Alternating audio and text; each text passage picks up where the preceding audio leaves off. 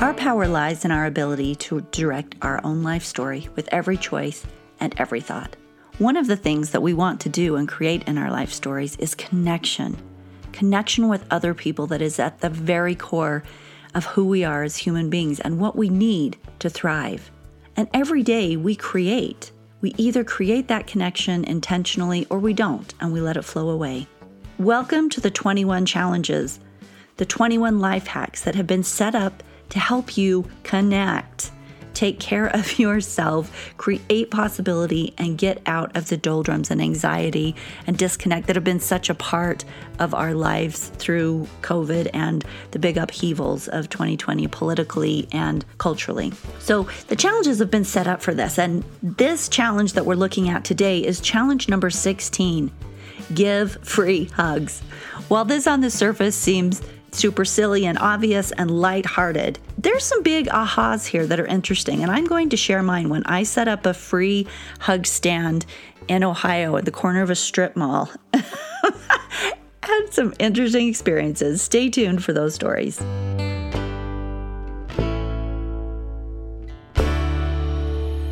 Stories are our lives in language. Welcome to the Love Your Story podcast. I'm Lori Lee.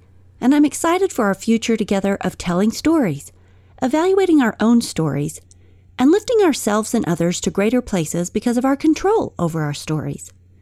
This podcast is about empowerment and giving you, the listener, ideas to work with in making your stories work for you. Story power serves you best when you know how to use it.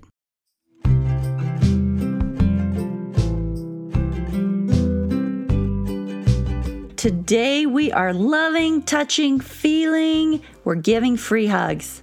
Let's start out with some wisdom from Oprah. I love that lady. She's just really, she's really got it going on. So quote, "When you make loving others the story of your life, there's never a final chapter because the legacy continues.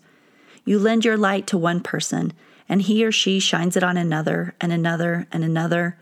And I know for sure that in the final analysis of our lives, when the to-do lists are no more, when the frenzy is finished, when our email inboxes are empty, the only thing that will have any lasting value is whether we've loved others and whether they've loved us."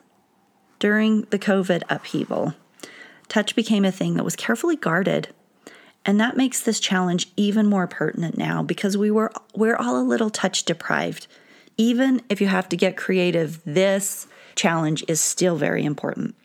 In a world where we can feel alone in a sea of a million people, the chance to hold another's hand or to be hugged can be a gift, an anchor, a place where for that moment we are not alone. And for that moment, you are joining forces. A hug is a human action that allows us to connect, communicate, and exchange energy in a meaningful way for however long that moment lasts. We are unafraid to touch. And that is a beautiful moment. An important moment. In fact, science shows that it's an absolutely crucial moment that must be repeated often. In Greater Good Magazine, out of Berkeley, there was an article called "Why Physical Touch Matters for Our Well-Being." And it said, quote, "The science of touch came of age in the mid nineteen nineties when two scientists traveled to Romania to examine the sensory deprivation of children in understaffed orphanages. The touch-deprived children they found had strikingly lower cortisol and growth development levels for their age groups. From the time we are in the womb through our elderly years, touch plays a primary role in our development and physical and mental well-being. New studies on touch continue to show the importance of physical contact in early development, communication, personal relationships, and even in fighting disease. Although the therapeutic benefits have become increasingly clear, scientists argue that thanks to no-touch policies in schools and the isolating effect of cell phones and computers, and now COVID, Americans are touching each other less. That makes this challenge even more important." In that article, they had some specific research on hugging. Quote, "They injected a cold germ into these people who were in a study, and those who had more hugs had a better immune response to the cold virus." So we're seeing there that touch helps fight disease. And then there are some studies showing that if you get hugged by your partner before a stressful condition, like giving a speech or doing math problems, that people do better. Performance is better if they've been hugged by a partner before the stress, unquote. In twenty sixteen, I found myself in Ohio doing this emotional intelligence training that I am speaking of so often. And I want to tell you about my experience of setting up a free hug stand. My coach handed us the assignment just with the confidence of someone who couldn't be challenged, because really we couldn't challenge her. But she knew that she was sending us out to gain an insight. She had told us to set up a free hug stand. And she knew that we would probably, that we wanted to push back, right? I mean, how awkward is it to go out and stand on a corner with a free hug sign? And it, it was awkward. And every one of us would have opted for something different if we could have found a way out. But you didn't have that option here. And I'm hoping that with this challenge that you guys will take the challenge serious enough that you don't make it an option to back out of it either. So we weren't given the slightest option, and we had to take thirty minutes to create a sign announcing free hugs. So we got poster board from a dollar store, and then another fifteen minutes to just choose a place. And we chose a place in a strip mall, so on a strip mall corner. And, you know, we just went to work and did it. There were five of us that did it together, which, you know, made it a little less awkward because you had buddies there with you. But we held that poster up. And we invited the people that walked by to get a hug. The fascinating part was all of the different responses. We got a variety of responses, and some people, most people, looked at as weird. And then they found, when they found out that we were serious, they were incredibly happy for a hug. Now, this was all before COVID, but they they were hesitant, like they'd look at us like, are you serious? And then most of them would be like, okay, sure, yeah, I want a hug. We even had a couple people come back for seconds. I found that super interesting. Could I get another hug? There were two people, and during that whole time, two people who simply declined. They just, they couldn't do it. And there were some who wanted to know what we were up to. It, it was distrusting, but they still wanted the hug. But the power came in the unexpected way that the boundaries between people opened up for just a moment, because everybody definitely had a boundary. We would make the invitation, they would, you know, size us up, they would, you know, decide if they wanted to let that boundary down or not.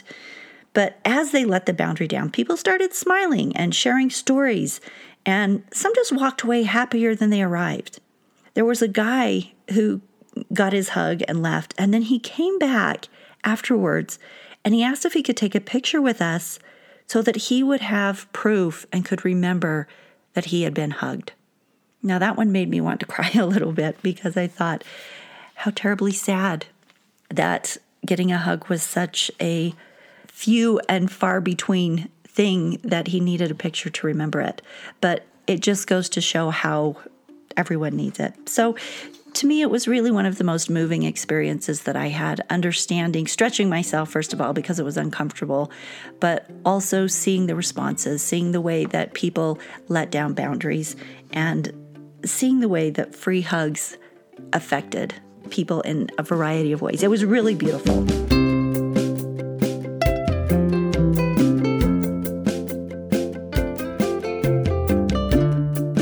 Here's a little clip from one of our challengees. There's reciprocation going around, you know, hugging people, telling people uh, how much you like them and, and why.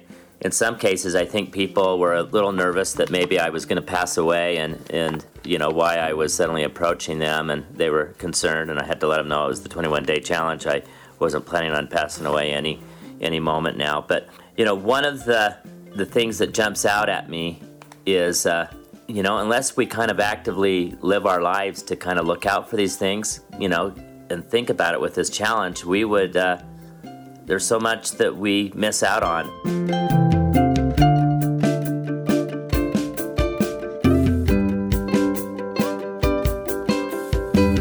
We come programmed to hold on to one another. We arrive hardwired to grasp hands and to give hugs. And if we are lucky, and if we are wise, we don't lose our grip. This challenge has to be adapted a little bit for COVID. So if what it means for you doing it now is that you're bringing it to your family members and the friends that you're close to, that you feel comfortable being close to, that's okay. But the power of touch, with permission, even with people that we may not be close to, like those who walked by our hug booth, is amazing and beautiful and insightful. And like I mentioned, one of the largest aha moments that unexpectedly showed up for me. It was so fun and interesting. Take this challenge and then go to the back of your book and record your experience.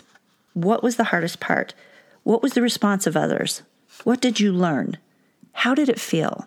I tried doing this. I I brought the hug thing into trying to work it into my life on, on one of the challenges. So I went to church one Sunday and I stood at the back of the class as people were leaving and offered to give them hugs, which also was way out of my comfort zone. But it was really, really interesting to do. Again, interesting to see the responses of people. But one of the more interesting things was I ran into somebody from that ward, from that congregation later on. And it was in a singles ward, and I can't remember where it was, and I wasn't even sure that I could remember who the person was, but they remembered me and said, or I know who you are. You're the person that was standing at the back of the Sunday school giving people hugs. I thought, well, you could be remembered for worse, couldn't you? Anyway, take this challenge. Have fun with it.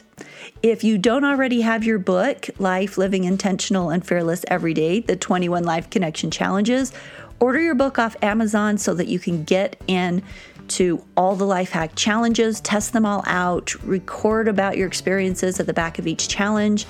And if you have a group that you want to do this with, even better.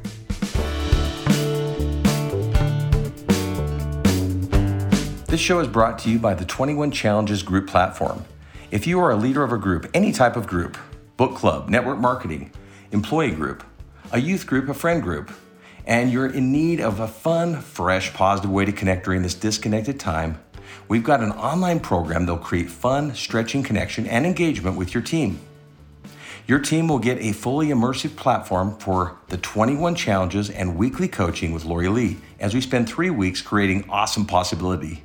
love your story podcast dot com and look for the group link. Thank you for being here. We'll see you in two weeks for the newest life hack tip. Live intentional and fearless, people. You've got this.